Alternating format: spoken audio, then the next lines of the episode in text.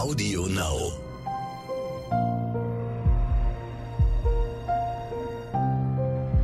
Verbrechen von nebenan. True Crime aus der Nachbarschaft.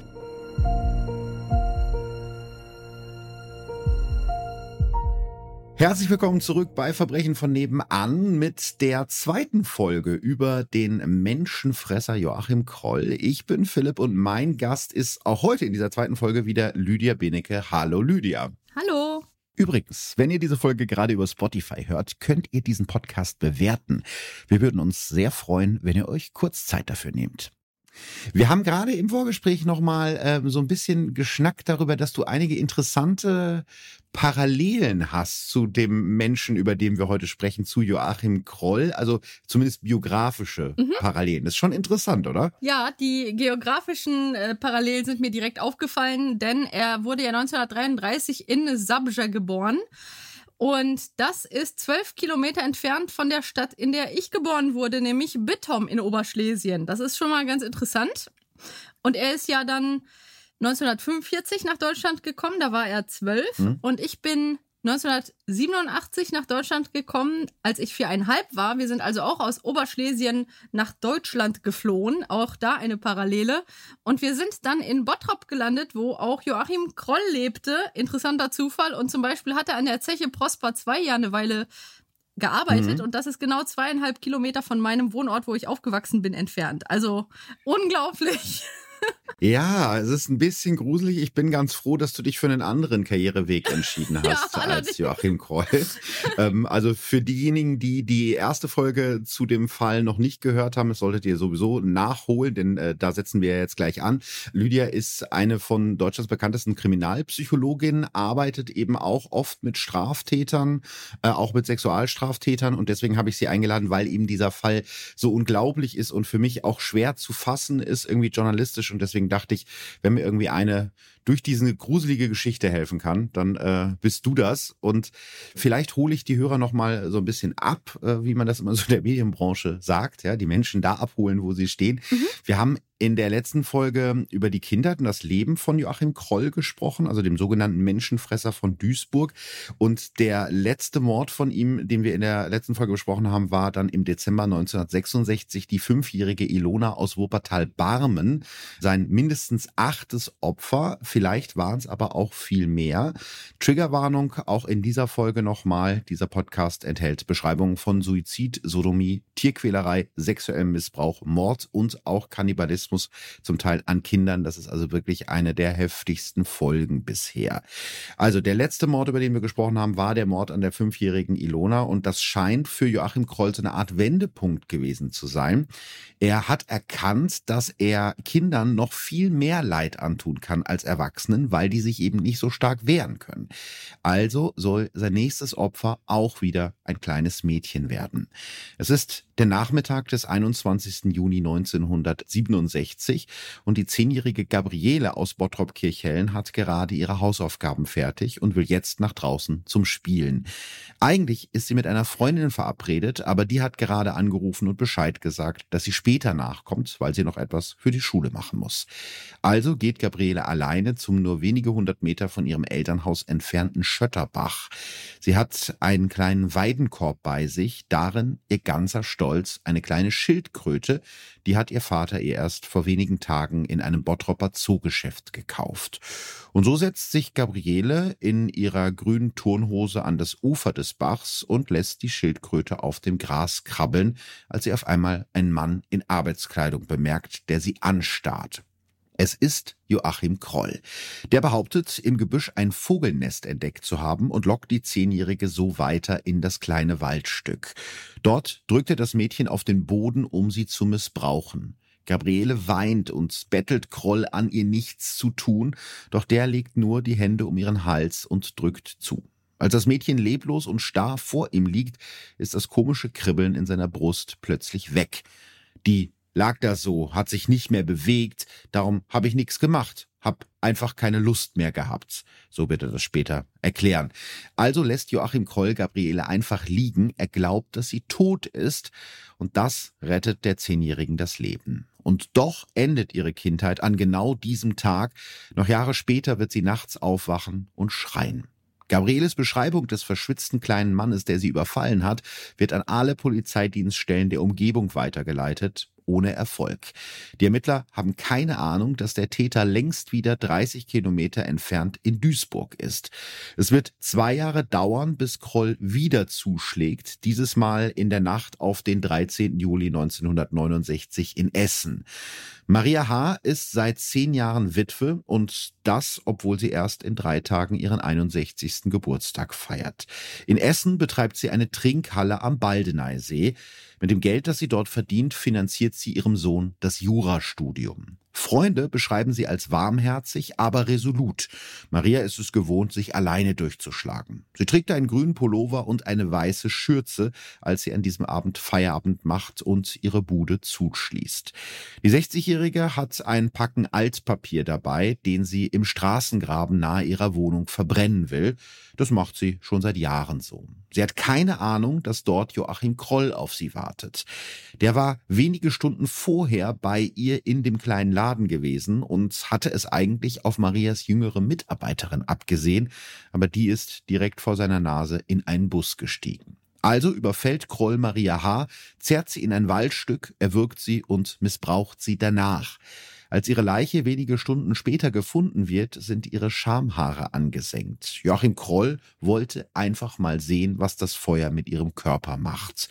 Vielleicht haken wir an der Stelle mal ganz kurz ein. Kroll schlägt an verschiedenen Orten überall im Ruhrgebiet zu und tötet fünfjährige Mädchen äh, genauso wie Frauen im Rentenalter. Also man kennt das ja so aus irgendwelchen Psychothrillern, dass dann so ein ganz äh, schlauer Fallanalytiker immer so einen Modus operandi äh, da rausfindet.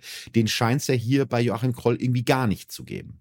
Ja, sehr viele mediale Darstellungen, wie sowas bewertet wird, sind ja auch nicht realistisch. Aber man muss sagen, natürlich kann man gewisse Logiken in Taten sehen. Meine Art der Herangehensweise ist ja die psychologische. Also für mich spielt eine Rolle die Persönlichkeit, wie die sich auswirkt mhm. auf ähm, die Entscheidung, das Fühlen, das Denken und andere Eigenschaften, also psychologische Merkmale einer Person, die in Zusammenhang stehen mit ihren Entscheidungen und Verhaltensweisen.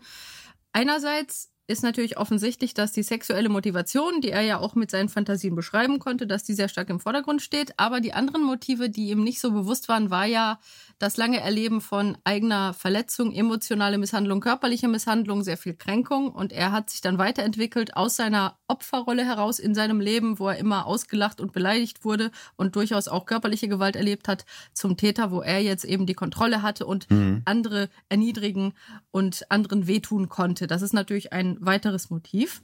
Und da ist es dann, wenn man das jetzt als Motiv nimmt, also diese, diese Rache für das, was ihm angetan wurde, dieses äh, Erleben vom Opfer zum Täter zu werden, da spielt es dann gar nicht so eine große Rolle, wer sein Gegenüber ist. Genau, hier ist eine wichtige Frage, ob jemand auch stark sexuelle Fantasien hat bezogen auf seine Taten. Denn bis auf die eine Geschichte, wo er einen Mann angegriffen hat, sieht man aber, es sind immer weibliche Personen. Und das hängt damit zusammen, dass die Motivation eine sexuelle war. Das heißt, bei allen anderen Taten, bis auf diesen einen Mann, wollte er ja dieses sexuelle Gefühl auskosten, das so stark mit seinen täglichen Fantasien zu tun hatte. Mhm. Allerdings war ihm offensichtlich das Alter der weiblichen Person egal. Das heißt, ähm, es ist eine, wie man auch an der Auswahl der Opfer sieht, weil sie weiblich sind, sicherlich hauptsächlich sexuelle Motivation, in die aber diese Kränkung und das sozusagen Ausagieren der ganzen Frustration seines Lebens noch zusätzlich hinzukommt. Das heißt, es ist eben auch oft ein Grund, ja, die Verfügbarkeit sozusagen. Ne? Also, äh, wie wir gerade schon gesagt haben, Kinder kann er irgendwie leichter missbrauchen, die wehren sich oder können sich weniger wehren. Mhm. Und die Frau in Anführungsstrichen war jetzt gerade einfach da. Mhm. Ja, er hatte ja, so was ja, in dem Fall wollte er eigentlich ihre junge Mitarbeiterin missbrauchen oder ermorden, die ist dann aber vor seiner Nase abgehauen. Jetzt hat er praktisch dann die genommen, die dann noch da war. Ne? Also so bescheuert das auch klingt. Genau, das zeigt für mich, dass er an dem Tag, weil er ja schon sehr konkret ein Opfer im Blick hatte und für ihn war ja diese Fantasie immer mit einer sehr spürbaren Erregung, diesem Kribbeln, was er beschrieben hat, verknüpft.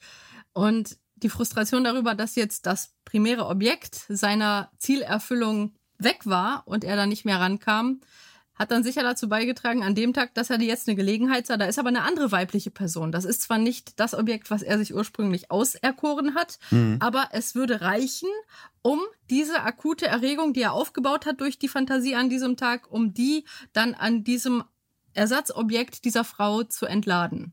Mhm. Also nicht mal ein Jahr später, und da sieht man wieder diese, diese Unterschiedlichkeit der Opfer, am 21. Mai 1970 mordet Kroll das nächste Mal. Jutta ist 13 und kommt aus Breitscheid, einem kleinen Dorf in der Nähe von Ratingen.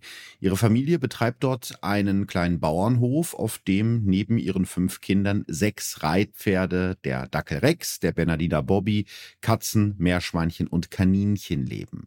Jutta liebt diese Tiere und spielt auch gern mit ihren Puppen. An diesem Tag ist Jutta auf dem Rückweg von der Schule. Es gießt wie aus Eimern. Deshalb wartet sie jetzt einige Minuten unter dem Vordach ihrer Haltestelle am Höseler Bahnhof. Sie könnte jetzt natürlich von der Telefonzelle aus ihre Mutter anrufen und sich abholen lassen, aber als der Regen nachlässt, beschließt sie, zu Fuß nach Hause zu gehen. Wahrscheinlich ist sie so in Gedanken, dass sie gar nicht bemerkt, dass sich ihr auf dem einsamen Waldweg ein Mann nähert. Joachim Kroll erdrosselt die 13-Jährige mit ihrem eigenen eigenen BH. Ihr Vater findet Juttas Leiche wenige Stunden später. Sofort übernimmt die Düsseldorfer Kriminalpolizei den Fall, aber auch sie wird den Serienmörder nicht stoppen können. Überall in NRW sitzen Ermittler an den verschiedenen Morden von Joachim Kroll, doch keiner kommt auf die Idee, dass die Mordfälle zusammenhängen. Auch darüber haben wir ja gerade schon gesprochen. Sehr unterschiedliche Opfer, teilweise unterschiedliche Tötungsmethoden, ähm, ganz unterschiedlicher Radius, wo er da unterwegs ist. Also im Nachhinein ist natürlich immer leicht, über diese Arbeit zu urteilen, aber ich kann zumindest gut nachvollziehen, warum es denen da schwer gefallen ist, einen Zusammenhang herzustellen. Und DNA-Spuren kann damals eben noch niemand verwerten. Und wie gesagt, die Fälle liegen räumlich und zeitlich teilweise sehr weit auseinander. Es gibt keine einzige wirklich brauchbare Täterbeschreibung und keinerlei Verbindung zwischen Täter und Opfer. Insgesamt gibt es in all den Jahren mehr als 100 Tatverdächtige, doch niemand stößt auf Joachim Kroll. Der ist mittlerweile 37 Jahre alt und hat zu diesem Zeitpunkt insgesamt neun Menschen ermordet, vielleicht aber eben auch viel mehr. Jetzt folgt die bisher längste Pause in Krolls Mordserie. Mehr als sechs Jahre lang wird er keinen Menschen mehr töten. Dafür gibt es verschiedene Gründe. Im Jahr 1973 entzündet sich eine Vene in seinem linken Bein. Kroll kann vor Schmerzen kaum laufen. Im Oktober 73 unterzieht er sich im St. Josephs Hospital in Duisburg-La einer OP an der entzündeten Vene, die aber kaum hilft.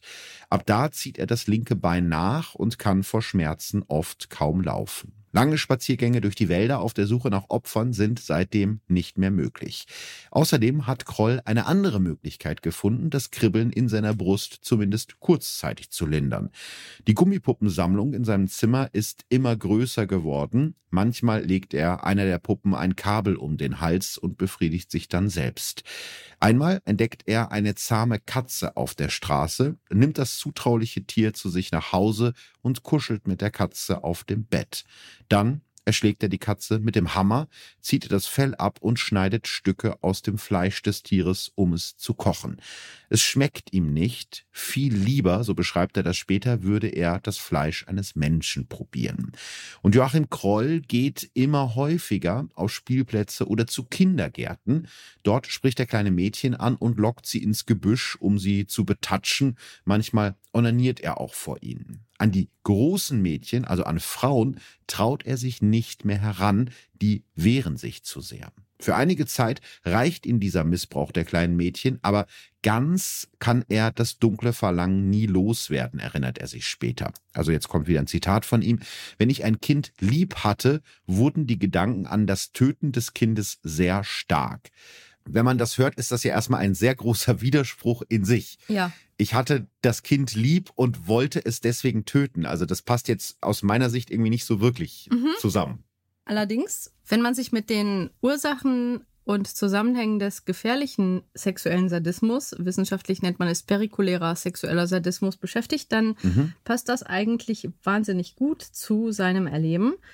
Ich habe mich damit auch näher beschäftigt im Rahmen meiner Diplomarbeit erstmal mit den Eigenschaften von einvernehmlichen Menschen, die BDSM leben. Und mhm. da spezifisch auch hat mich die Frage beschäftigt, wie die Menschen, die einvernehmlich sexuell sadistisch sind, wie die sich unterscheiden von den gefährlich sexuellen sadistischen Menschen. Weil die gefährlichen wie Joachim Kroll, die haben eine insgesamt fließende Grenze zwischen Fantasie und Handlungsausführung. Die berichten davon, dass ihre sexuellen Fantasien in Form von auch Tagträumen sie sehr stark beschäftigen, große Teile ihrer Zeit einnehmen. Also sehr viel Energie fließt in diese Fantasie mhm. und auch dann die Selbstbefriedigung. Manche von diesen Tätern, die sexuell sadistisch motiviert sind, die machen das auch in Form von Kunst, also indem sie dann zum Beispiel Bilder malen, Geschichten schreiben oder sogar mit Puppen irgendwelche Modelle basteln, wie sie Menschen mhm. foltern möchten. In der moderneren Zeit hat dieses Basteln abgenommen und in der heutigen Zeit findet man häufiger auf den Festplatten derjenigen sehr drastische Gewaltdarstellungen, die dann ansatzweise deren jeweiliger Fantasie entgegenkommen. Aber auf jeden Fall viel, viel Fantasie sehen wir auch bei Kroll. Und die Realitätseinschätzung ist da eben nicht gut. Das heißt, diese Grenze zwischen Fantasie und Realität, die wird immer dünner. Und das Drängen danach, die Fantasie in der Realität auszuagieren, ist bei den gefährlichen sexuellen Sadisten so stark, dass sie letztendlich auch nicht mehr überlegen, ob, sondern eigentlich nur noch, wie sie jetzt endlich mal das erleben können. Ja. Deswegen haben sie auch eine schwache Verhaltenskontrolle. Die Kontrolle entgleitet ihnen manchmal und bei Kroll sieht man das eben da, wo er auch immer unvernünftiger wird, besonders bezogen, ich nehme schon mal vorweg auf seine letztendliche Tat, die zur Überführung führte, wo ganz klar wurde, dass er überhaupt nicht mehr unterdrücken und kontrollieren konnte sein starkes fantasiegefüttertes Bedürfnis. Und zwischenmenschliche Intimität, und jetzt kommen wir zu diesem sehr verstörenden Punkt, wird bei den gefährlichen sexuellen Sadisten durch Macht und Kontrolle ersetzt. Mhm. Das heißt, er sagt, er hat ein Kind lieb, aber das, was er empfindet, ist geprägt von wahnsinniger Angst vor Nähe. Mhm. Eine normale Gegenseitigkeit, eine eine positive Interaktion mit Menschen kennt er gar nicht, sondern Menschen sind Objekte.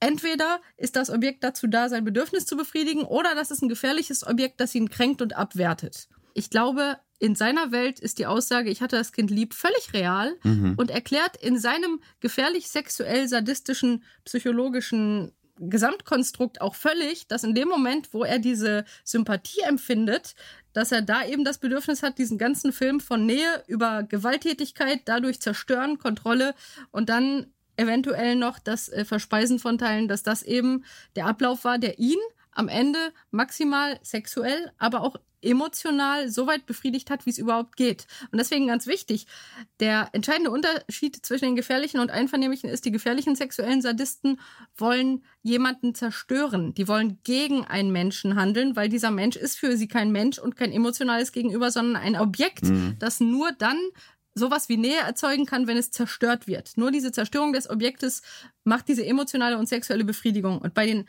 einvernehmlichen sexuellen Sadisten, nochmal ganz große Abgrenzung, ist es so, dass die ein ein Miteinander empfinden. Die sehen das Gegenüber als Mensch, nicht als Objekt. Mhm. Und sie möchten zum Beispiel, haben mir das auch einvernehmliche sexuelle Sadisten so geschildert, sie wollen nicht einem Menschen etwas gegen seinen Willen antun, sondern für die ist der Kick, die Hingabe, das Wort Hingabe ist sehr passend in diesem Kontext und davon sprechen die auch oft.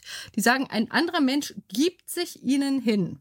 Und das mhm. ist eine Und der will das auch. Und der will das auch und der andere ja. Mensch mhm. gestattet ihnen ein intensives emotionales und körperliches Erlebnis und schenkt ihnen das und die sagen, dass der andere ihnen das schenkt, diese Einvernehmlichkeit miteinander, das ist was sie auch sexuell kickt. Und genau mhm. diese Erlebnisdimension des Miteinander kennt jemand wie Joachim Kroll überhaupt nicht. Das ist für den so bedrohlich, das kann er sich nicht mal abstrakt vorstellen. Also das Miteinander des einvernehmlichen Sadisten versus das Gegeneinander des gefährlichen Sadisten. Das ist eigentlich der entscheidende Unterschied. Ja, und jetzt kommen wir ja zu einem Punkt, der in diesem Fall extrem wichtig ist, weil, wie du schon gesagt hast, die Grenzen zwischen Realität und Fantasie, äh, das ist sehr, sehr dünn geworden und er wird ja unvernünftig, so mhm. kann man es vielleicht auch umschreiben. Er ist mittlerweile umgezogen, lebt jetzt in einer Dreizimmerwohnung in der Friesenstraße 11 im Duisburger Arbeiterviertel La direkt unterm Dach. Aus dem ledigen Wohnheim haben sie ihn im September 1972 rausgeschmissen, weil er dauernd die Bettwäsche vollgesaut hat. Joachim Kroll ist ist beliebt bei seiner neuen Nachbarschaft. Ist zwar zurückhaltend, grüßt aber jeden freundlich.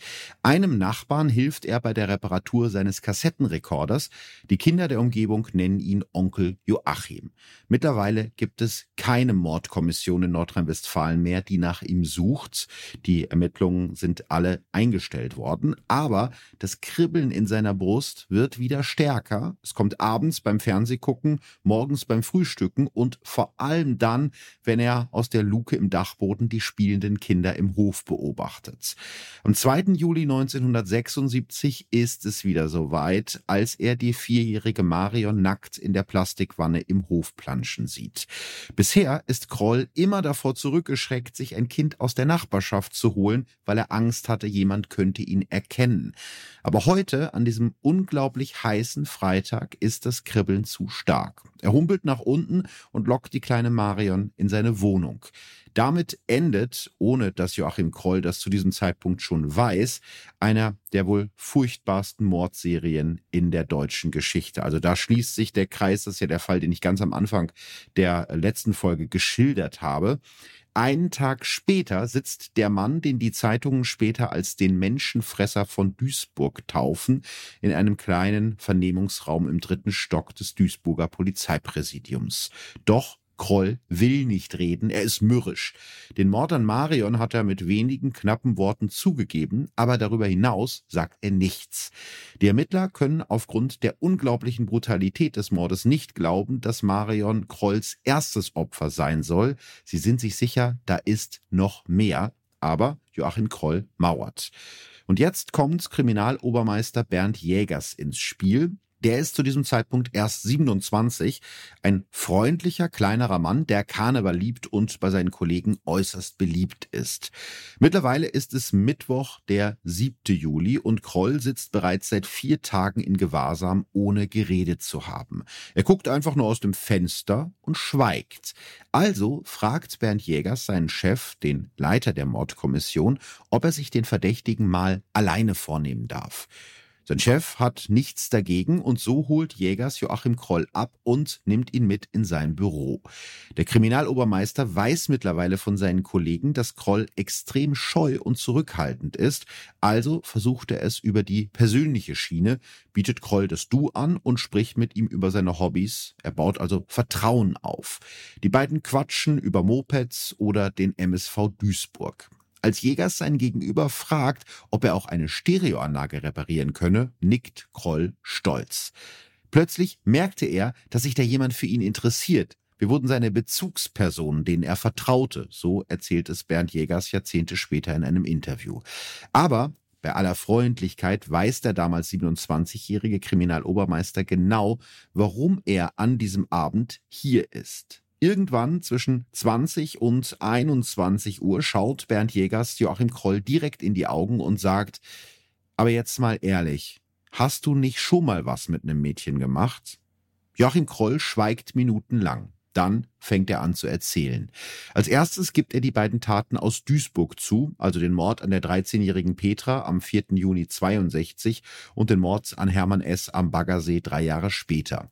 Kurze Zeit danach erzählt er von dem Mord an der Kellnerin Clara T. aus Rheinhausen am 17. Juni 1959 und von der Ermordung der elfjährigen Monika aus Duisburg-Wehofen am 3. Juni 1962.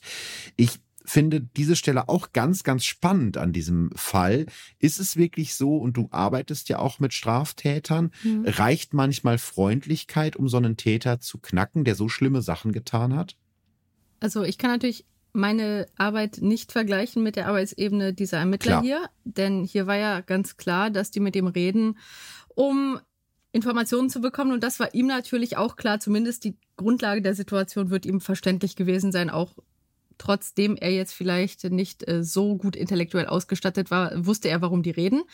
Jemand, der so emotional bedürftig wie er war, und das war er ja. Ich meine, die Gesamtgeschichte zeigt, dass er unwahrscheinlich einsam war und ja. überhaupt nicht mal rudimentär in der Lage irgendwie gesunde menschliche Interaktionen und emotionale Beziehungen auch nur grundlegend aufzubauen und so viele Selbstverletzungen erlitten hat von Menschen, die ihn emotional verletzt haben schon früh. Ich meine, da war es natürlich sicherlich klug, aber auch gar nicht so schwierig, ihm einfach mal eine Zuwendung zu schenken. Und das haben ja die Ermittler auch selber gesagt, dass die ihn aufgewertet haben, sich für ihn interessiert haben. Und das waren Dinge, die hat er noch nie erlebt. Das war ihm so fremd und so neu und so ungefähr das, was sich jeder Mensch wünschen würde, aber was er überhaupt nicht kannte.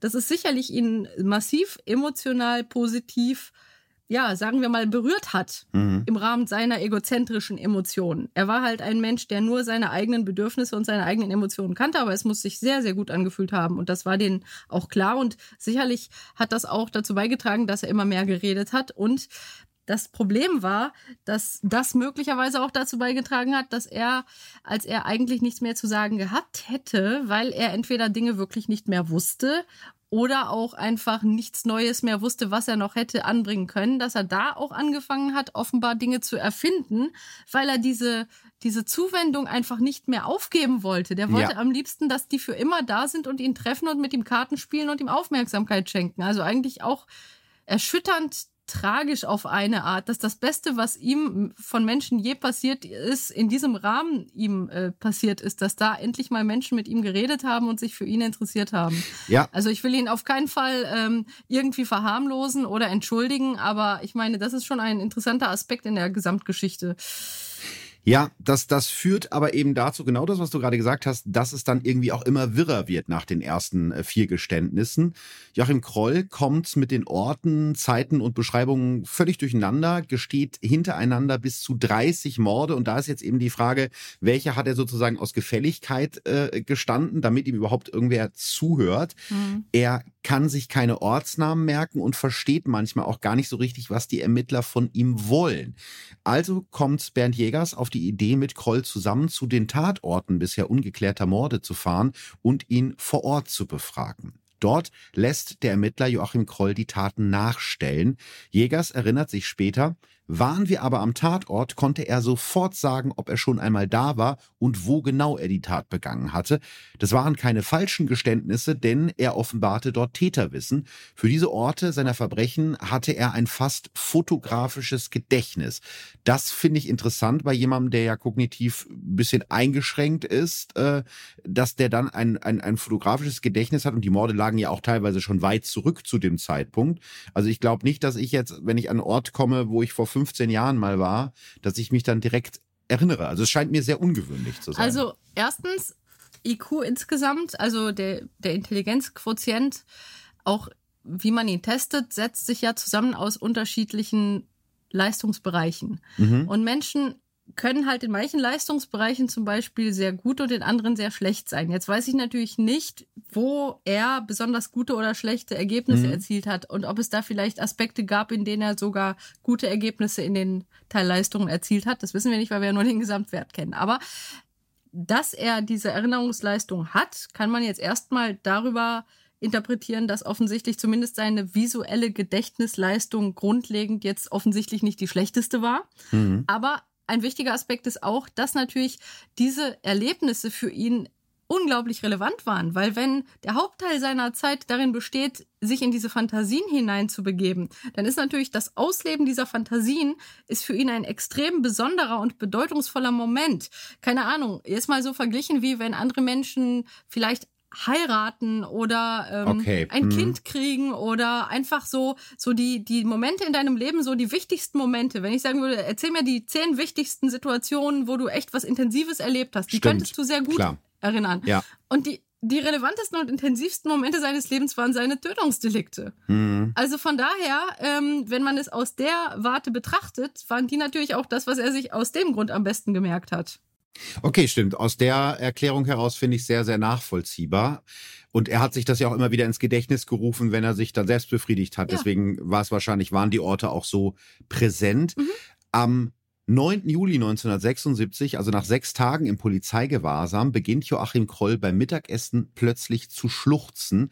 Mehr als eine Stunde lang weint der Mann, der so viele Menschen ermordet hat.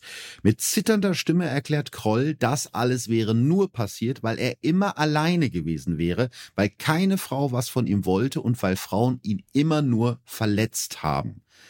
Ja, glauben wir ihm das? Also erstmal ist natürlich klar, dass das keine äh, Begründung ist, jemanden umzubringen, aber nee. ich finde das interessant, dass da jetzt so eine Verschiebung von Schuld irgendwie stattfindet. Also die, die Frau, weil sie mich nicht rangelassen hat, hat es ja nicht anders gewollt, als dass ich sie umbringe. So, das klingt da ja so ein bisschen mit, ne? Ja, vielleicht nicht, nicht anders gewollt, aber nicht anders verdient.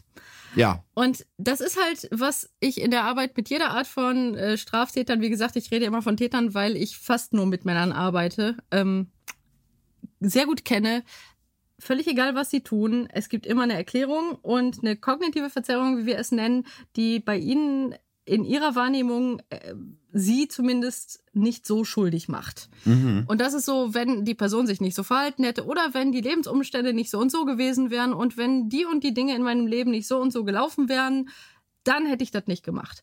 Das ist einfach der Klassiker, weil alle Menschen wollen sich selbst prinzipiell nicht als böse Menschen ansehen. So. Selbst und, richtig böse Menschen wollen sich selbst nicht als böse Menschen ansehen. Ja, also erstens böse, mit dem Konzept arbeite ich nicht. Aber wenn ich, du sagst richtig böse Menschen, dann verstehe ich, du meinst Menschen, die wirklich schwerste Straftaten ja, begehen, wo du genau. sagen würdest, das ist jetzt jemand, der hat so viele Menschen so brutal geschädigt, das ist jetzt im allgemeinen Sprachgebrauch, würde man sagen, ein böser Mensch, wenn man jetzt seine Taten sich vor Augen führt. In dem genau. Kontext interpretiere ich deine Aussage und würde ja. sagen, genau auch diese Menschen haben Erklärungen und wollen per se sich nicht als böse sehen. Es gibt ein paar wenige, die vielleicht damit kokettieren, böse zu sein. Wenn man aber länger mit denen in einem therapeutischen Setting arbeitet, dann sagen die häufig, ja, ich habe das Image aufgemacht, auch damit andere mich nicht noch mehr verletzen oder um mich halt mhm. halt abzuschotten. Das kann gerade in Haftkontexten, je nach Situation, auch hilfreich sein für diejenigen. Mhm. Aber wenn man mal dann so richtig hinter die Fassade guckt und da mal ans Eingemachte geht, sage ich mal, wo die ganzen Schutzmechanismen mal äh, zur Seite geräumt werden, dann will niemand morgens denken, ich bin böse, ich habe einfach random Menschen geschädigt und ich bin einfach nur, ja, wie der Volksmund sagen würde, ein Monster. Dann mhm. nein, niemand möchte sich selbst so sehen. Und deswegen gibt es kognitive Verzerrungen bei jeder Art von Tätern und Täterinnen, aber ich arbeite ja hauptsächlich mit Männern und bei ihm ist das, was hier beschrieben wird, auch etwas, was mich überhaupt nicht überrascht, weil bis zu dem Zeitpunkt seiner Verhaftung lebt er sein Leben und lenkt mhm. sich von allem, was ihn belastet, ab mit noch mehr Selbstbefriedigung und noch mehr Taten. So. Das heißt, er muss sich nicht mit sich auseinandersetzen. Und er ja. scheut sich auch davor, also indem er sich ständig ablenkt mit seiner Fantasie, mhm. mit seiner Selbstbefriedigung. Aber jetzt wird er ja die ganze Zeit über lange Zeiträume konfrontiert mit seinen Taten, mit den Auswirkungen. Ne? Und obwohl er sicherlich Empathie vermindert war, sowohl im emotionalen als auch im kognitiven Bereich, also nicht so richtig erfassen konnte, wie grauenvoll das wirklich war, was er Menschen angetan hat und auch nicht mitfühlen konnte, hat er jetzt durch die häufige Diskussion über die Taten sicherlich zumindest zum ersten Mal in seinem Leben überhaupt nachgedacht. Hm und war konfrontiert jetzt mal mit dem Gesamtbild dessen, was er getan hat. Und das kenne ich auch aus der therapeutischen Arbeit mit Menschen, die sehr schwere Straftaten begehen, dass wenn, wenn die dann gezwungen sind, sich damit auseinanderzusetzen, weswegen übrigens die Rückfallpräventionsbehandlung für niemanden angenehm ist, weil die müssen genau dahin schauen, wo es richtig unangenehm ist. Ja. Und das möchte niemand und schon gar nicht jemand, der dann sowas sieht, wenn er mal mhm. wirklich draufschaut, was er getan hat. Da glaube ich sogar, weil ich das auch aus der Arbeit kenne und nicht nur ich, sondern wie gesagt, in meinem Arbeitsbereich arbeiten ja sehr viele Menschen, dass, dass manchmal so ein emotionaler Breakdown kommt, wo die sozusagen in dem Moment zumindest ansatzweise das sehen, was auch du siehst, wenn du das siehst, was er getan hat. Ja. Und wenn er da wirklich so einen Moment lang so wirklich draufschaut und denkt, wow, das bin ich, das kann dann richtig reinhauen emotional. Selbst für jemanden, der, ich sag mal, insgesamt so schlicht ist wie er. Mhm. Auch wenn er die volle Tiefe nicht verstanden hat. Und in dem Moment braucht er natürlich für sich eine Erklärung. Ja. Und ich glaube nicht, dass er gelogen hat, weil die Aspekte, die er anspricht, sind ja auch Aspekte, über die wir gesprochen haben. Klar, natürlich. Aspekte von sehr viel Verletzung und über seinen gesamten Lebens Zeitraum in ganz verschiedenen Bereichen der sozialen Interaktion. Trotzdem sind wir uns natürlich einig, egal wie sehr ein Mensch leidet, niemand hat das Recht, anderen dafür etwas anzutun. einfach nicht. Klar. Und es gibt auch genug ja. Menschen, die dasselbe erlebt haben wie Joachim Kroll und die nicht Taten begangen haben. Muss man einfach ganz klar so sagen so. Und wenn er sich entscheidet, so mit seinen Problemen umzugehen, dann muss er die Konsequenzen tragen, ganz klar. Trotzdem ist die Grundeinsicht, die er in dem Moment hatte, als er jetzt tagelang und weiß Gott wie lange mit diesen Ermittlern darüber gesprochen hat, was er alles getan hat mhm. und sich nochmal alles ganz intensiv auch vor Augen führen musste, auch in welchen Situationen und so. Ich glaube, es ist natürlich keine Entschuldigung, aber für jemanden, der so schlicht ist wie er, war das wirklich das Maximum an Einsicht, glaube ich, das er erreichen konnte. Und auch wenn er den anderen eine Erklärung und eine Entschuldigung liefern wollte für dieses grauenvolle Gesamtbild, glaube ich, es war auch eine Erklärung und eine Entschuldigung für ihn selbst. Ja, ja, das glaube ich eben auch. Also er versucht das natürlich auch vor sich selbst irgendwie zu rechtfertigen, indem er sich halt für ein Opfer der Umstände hält. Ja. Allerdings muss man eben sagen, um seine Opfer weint er halt nicht. Er weint in dem Moment vor allem um, um sich. sich. selbst. Ja. Und das ist ein spannender Punkt. Vielen Dank. Das war echt eine richtig gute Erklärung, die ich jetzt auch äh, gut verstanden habe. Mhm. Insgesamt mehr als 100 Tatorte werden Bernd Jägers und seine Kollegen in den nächsten Monaten zusammen mit Joachim Kroll besuchen. Insgesamt zehn Morde können die Ermittler so rekonstruieren. Dann schalten sich Krolls Verteidiger ein und verbieten der Polizei weitere Ausflüge mit ihrem Mandanten, was ja aus Sicht der Verteidiger durchaus nachzuvollziehen ja. ist, ja. weil wahrscheinlich wahrscheinlich, wenn das noch so länger gegangen wäre, das hast du ja auch gerade schon gesagt, hätte der vielleicht noch 20 oder 30 äh, Fälle mhm. gestanden, wo man eben gar nicht weiß, ob er die begangen hat oder nicht. Ja. Erst mehr als drei Jahre später, am 4. Oktober 1979, beginnt vor der neunten großen Strafkammer des Landgerichts Duisburg der Prozess gegen Joachim Kroll, den ganz Deutschland mittlerweile als die Bestie vom Rhein oder das Monster von Duisburg kennt. Angeklagt ist Kroll wegen acht Morden und einem versuchten Mord. Drei der Taten, die ich jetzt hier in dem Podcast geschildert habe und die Kroll gegenüber den Ermittlern gestanden hat, kommen gar nicht erst zur Anklage, weil die Akten unvollständig sind und das zu einer Revision führen könnte. Für ein mögliches Strafmaß spielen diese Fälle sowieso keine Rolle, erinnert sich Ermittler Bernd Jägers später. Es stand fest, dass Kroll lebenslänglich für seine Taten bekommen würde, so oder so, ob wegen elf Morden und einem Mordversuch oder wegen acht. Bis dahin, also bis zur Verurteilung, ist es aber ein langer Weg. Insgesamt wird der Prozess fast zwei Jahre und 150 Verhandlungstage dauern. Der Vorsitzende Richter Georg Schimmern sagt damals dem Spiegel, gerade in einem solchen Fall müssen wir uns davor hüten, kurzen Prozess zu machen, wie man so schön sagt.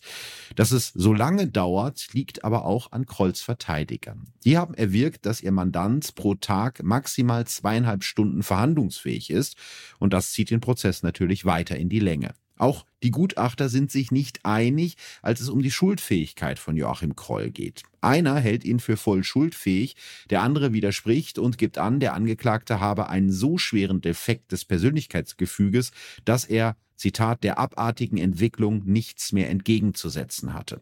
Zumindest in einem sind sich die Gutachter einig, Joachim Kroll weiß, dass er etwas unglaublich Schlimmes und Unrechtes getan hat. In dem Prozess wird auch Ermittler Bernd Jägers geladen. Dem Mann, mit dem er so viele Stunden verbracht hat, würdigt Kroll im Gerichtssaal keines Blickes. Er schaut die ganze Zeit teilnahmslos auf den Boden, als ginge ihn das alles gar nichts an. Das Urteil gegen ihn spricht das Gericht am 8. April 1982 am 151. Verhandlungstag. In seiner Urteilsbegründung erklärt der Vorsitzende Schimmern, der Angeklagte Joachim Kroll sei in überlegter Manier gleichsam wie ein geschickter Jäger zu Werke gegangen und sei trotz seiner seelischen Abartigkeit eben kein willenloser Sklave seines Triebs.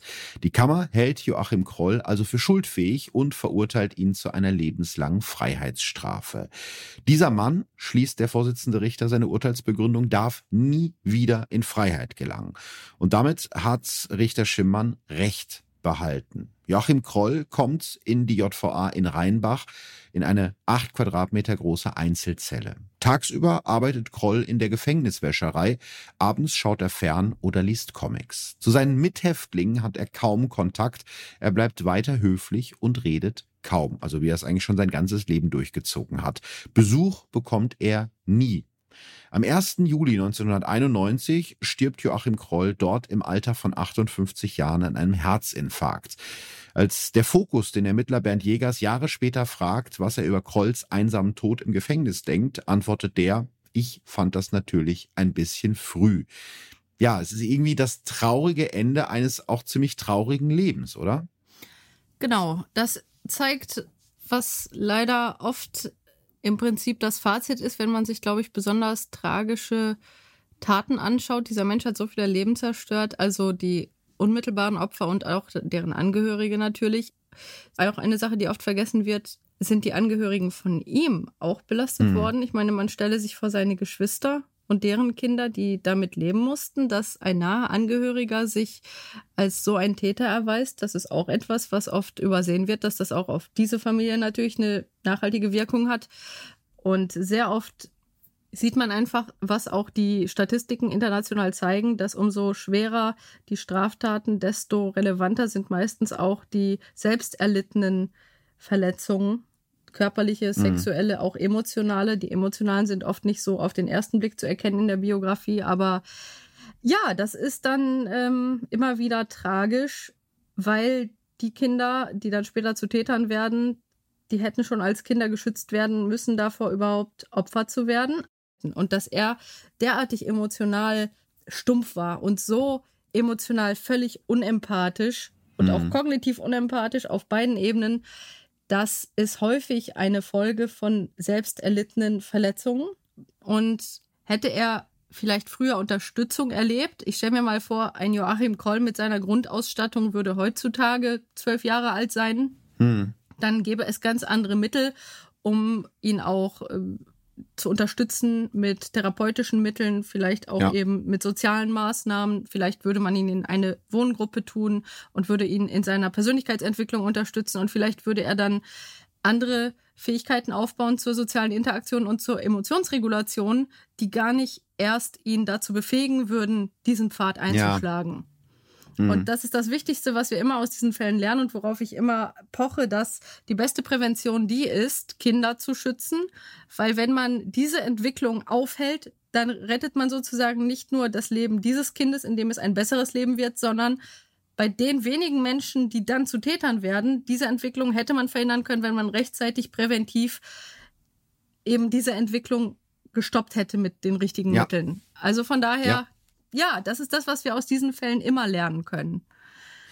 Ja, ich glaube, das ist so ein Thema, was sich wirklich durchzieht durch fast alle meine Podcast-Folgen, dass das Leid in der Kindheit eben oft weiteres Leid mit sich zieht im späteren Leben, was eben nicht heißen soll, dass das eine Entschuldigung ist, weil es ist ja immer noch eine freie Entscheidung und nicht jeder, der Leid in seiner Kindheit erlebt hat, wird deswegen zum Mörder. Das muss man ganz, ganz klar sagen. Aber genau. es geht ja eben darum, auch die Taten zu verstehen zum einen. Nicht unbedingt Verständnis, sondern wirklich verstehen, weil man daraus eben, wie du gerade gesagt hast, auch Sachen ableiten kann und überlegen kann, was könnte man besser machen äh, politisch, als Gesellschaft, um eben solche Sachen in Zukunft zu verhindern.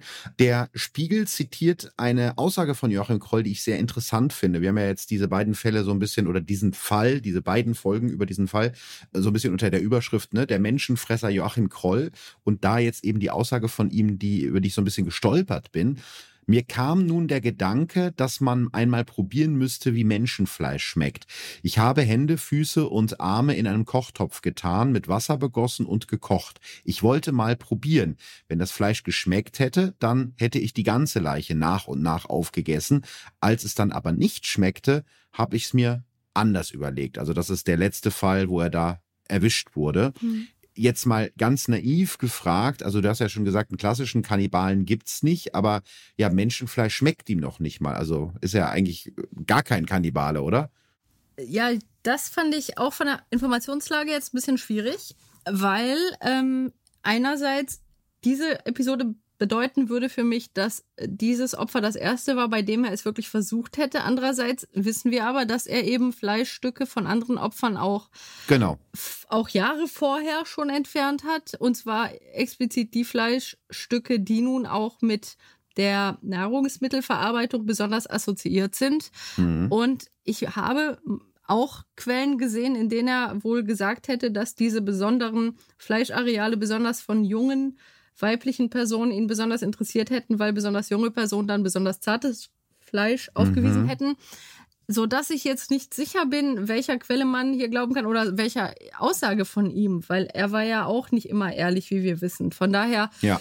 wäre es natürlich eine andere äh, Geschichte, wenn er bereits mehrfach Fleisch gegessen hätte und jetzt in diesem letzten Fall aus irgendeinem Grund gesagt hätte, das hat jetzt aber nicht geschmeckt oder wenn das der erste Fall gewesen wäre, in dem er Stimmt. es versucht hätte. Mhm. Das können wir jetzt nach allem was ich weiß, nicht ja. sicher hier feststellen und müsste, je nach Variante, müsste man das natürlich unterschiedlich auch versuchen einzuordnen. Die Frage ist nur, in jedem Fall hat er gesagt, es hätte was mit Neugierde zu tun gehabt. Ja.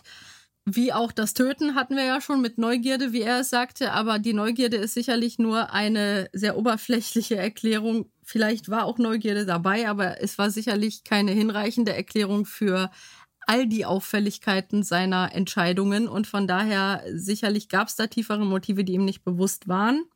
Und ob in seinem Fall auch diese Überwindung von Bindungsdefiziten in Form von ein Teil des Menschen sich einverleiben, ob das eine Rolle mhm. spielte. Dazu hat er sich nie hinreichend glaubhaft geäußert, ob das so war oder nicht, als dass man das jetzt sicher bestätigen oder ausschließen könnte. Meiner Meinung nach kann man das in dem Fall wirklich nicht so hundertprozentig sagen, aber es wäre zumindest insofern plausibel, weil seine gesamte Verhaltensstruktur weist ja auf diese tiefen Bindungsdefizite hin. So viel ist ja. klar. Das zeigt sich in so vielen Aspekten seines Falles, dass es aus meiner Sicht schon auch konsistent wäre. Gehen wir jetzt mal von der Variante aus, dass er auch von den früheren Opfern bereits Fleisch verzehrt hat, falls ja. das so war, mhm.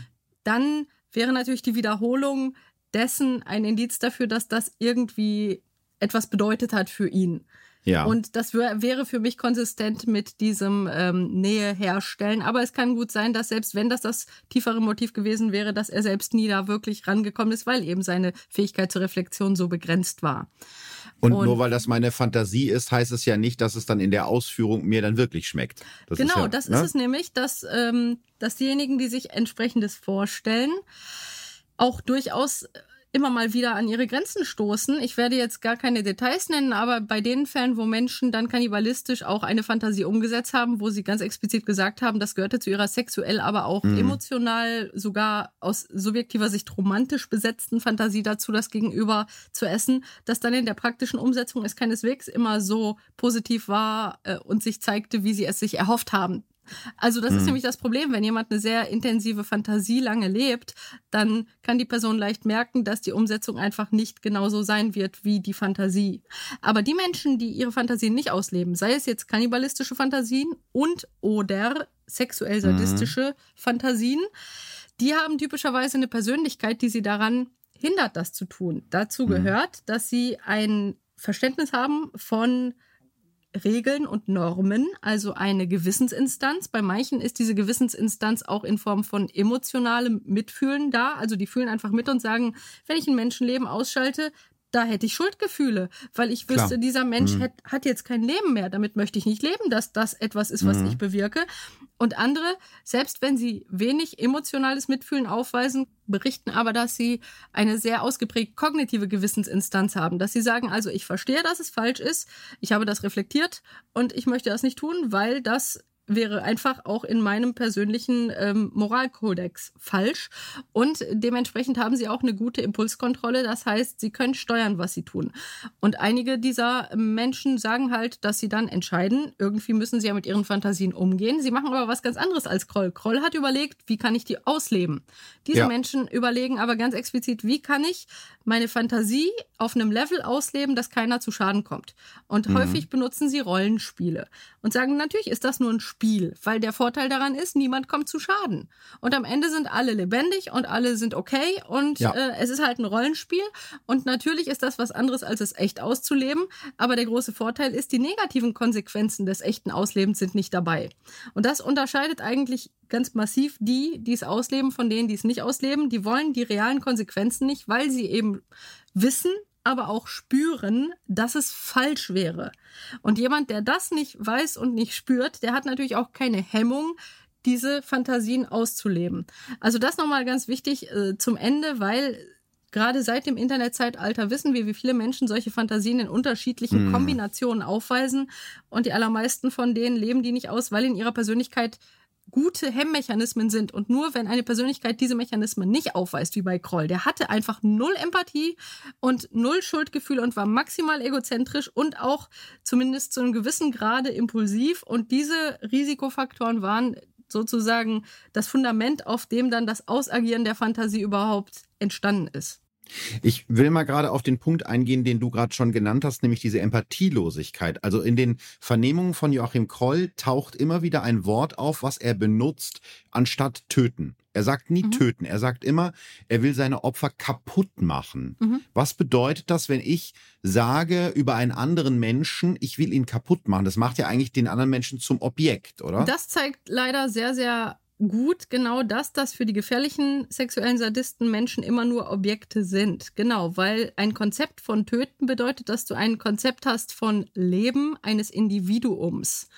Und allein die Fähigkeit, seine Mitmenschen als Individuen mit eigenen Eigenschaften und Bedürfnissen und Rechten wahrzunehmen, war ihm meiner Meinung nach nicht möglich. Und deswegen ist kaputt machen. Ich mache ein Auto kaputt, mit dem ich spiele, wenn du ein Kind bist. So, ich mache ja genau, Gegenstand, ja. Den Gegenstand kaputt. Und das verdeutlicht so klar seine Haltung zu Menschen. Und er hat das sicher völlig unbewusst so geäußert, weil es einfach seinem Empfinden entsprach. Mhm. Und das zeigt eben all die Defizite, die er hatte und die ja äh, ihn überhaupt befähigt haben, sich so zu verhalten. Ja, die Frage ist ja auch, wie groß dieser Fall in Wirklichkeit ist. Auch das haben wir jetzt schon ein paar Mal angeschnitten. Bernd Jägers, der Mann, der Joachim Kroll monatelang verhört hat, denkt noch heute oft über seinen spektakulärsten Fall nach. Zitat, Joachim Kroll sagte 1976 mal in einer Vernehmung zu uns, dass er 20, vielleicht sogar 30 Menschen getötet habe und nicht nur die zwölf, die wir ihm sicher zuordnen konnten. Ich glaube das bis heute. Also das sagt der mhm. Ermittler, der ihm gegenüber saß. Ähm, glaubst du das auch? Könntest du dir das auch vorstellen, dass es da eben noch mehr Taten gab? Das ist natürlich nicht auszuschließen, weil es ihm so lange gelungen ist und er ja auch geografisch zumindest in gewissen Zeiträumen sehr flexibel war und eben auch bezogen auf Alter und ähm, die jeweilige Vorgehensweise. Mhm. Von daher, gerade wenn so viele unterschiedliche Gesamtbilder sich bei den jeweiligen Taten ergeben, ist es extrem schwierig, hier ähm, sicher zu sein, was er vielleicht begangen oder nicht begangen hat. Also es ist absolut nicht auszuschließen und genau zu dem Ergebnis kamen ja die Ermittlungsbehörden auch. Also von daher ja. macht das absolut Sinn.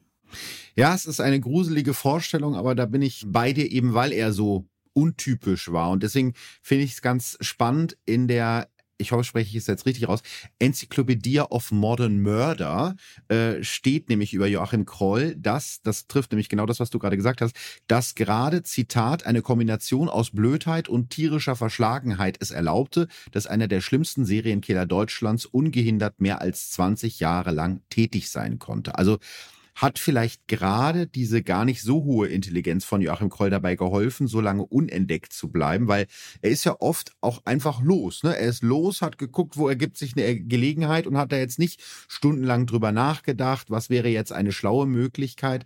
Ja, vielleicht ist das ja eben auch so ein bisschen die Erklärung, dass sie ihn so lange nicht geschnappt haben.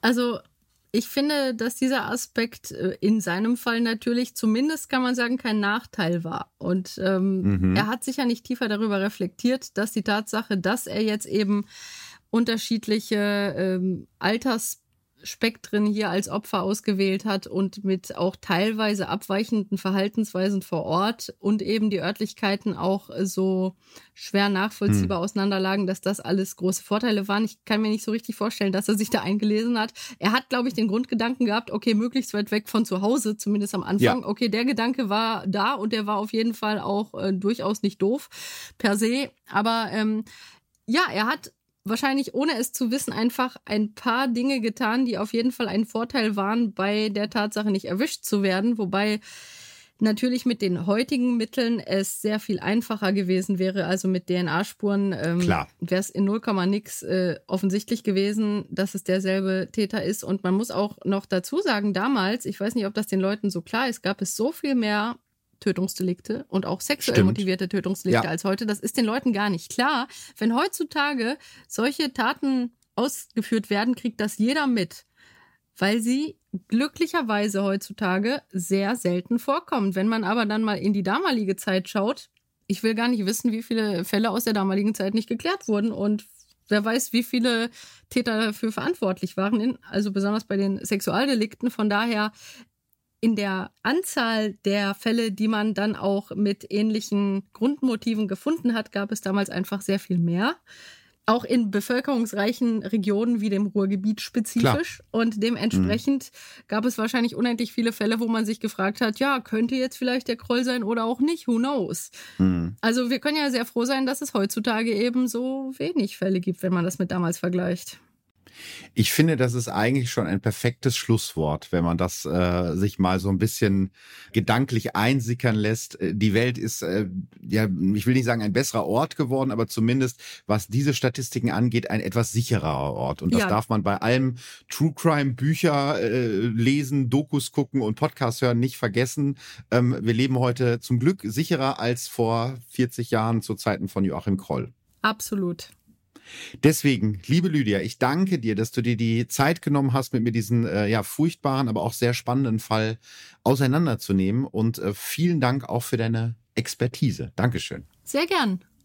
Falls ihr euch für das Thema Kannibalismus noch im Weiteren interessiert und wissen wollt, was Lydia wissenschaftlich dazu zu sagen hat, gibt es ein Kapitel, was sie geschrieben hat in dem Buch Historische Serienmörder 3, Karl Denke, der Kannibale von Münsterberg von Armin Rütters. Und darin erstellt sie ein Täterprofil von Karl Denke aus forensisch-psychologischer Sicht. Habe ich das schön gesagt, Lydia? Yes. Sehr schön. Ich muss es mir vorher auch aufschreiben. Also da könnt ihr mehr zu dem Thema erfahren. Und falls ihr euch für die Unterscheidung der verschiedenen Arten von Sadismus interessiert, dann schaut doch gerne in das Buch Destruktive Sexualität, Therapie und Risk Assessment in der forensischen Psychiatrie, herausgegeben von Nala Saimeh rein. Ja. Ähm, auch das musste ich mir aufschreiben, aber ich gebe ja immer gerne Tipps, wenn ihr die Themen vertiefen wollt. Und ähm, ich glaube aber, wir haben jetzt in diesem Fall schon wirklich sind wir schon ziemlich in die Tiefe gegangen. Ähm, das hat mir großen Spaß gemacht, ist auch meine, eine meiner aufwendigsten Recherchen bisher gewesen und glaube ich auch eine der, der längsten Fälle überhaupt. Deswegen war es, glaube ich, auch ganz klug, das auf zwei Folgen aufzuteilen. Und ich glaube, wir brauchen jetzt beide erstmal so ein, so ein Getränk zum Runterkommen. Ja, absolut.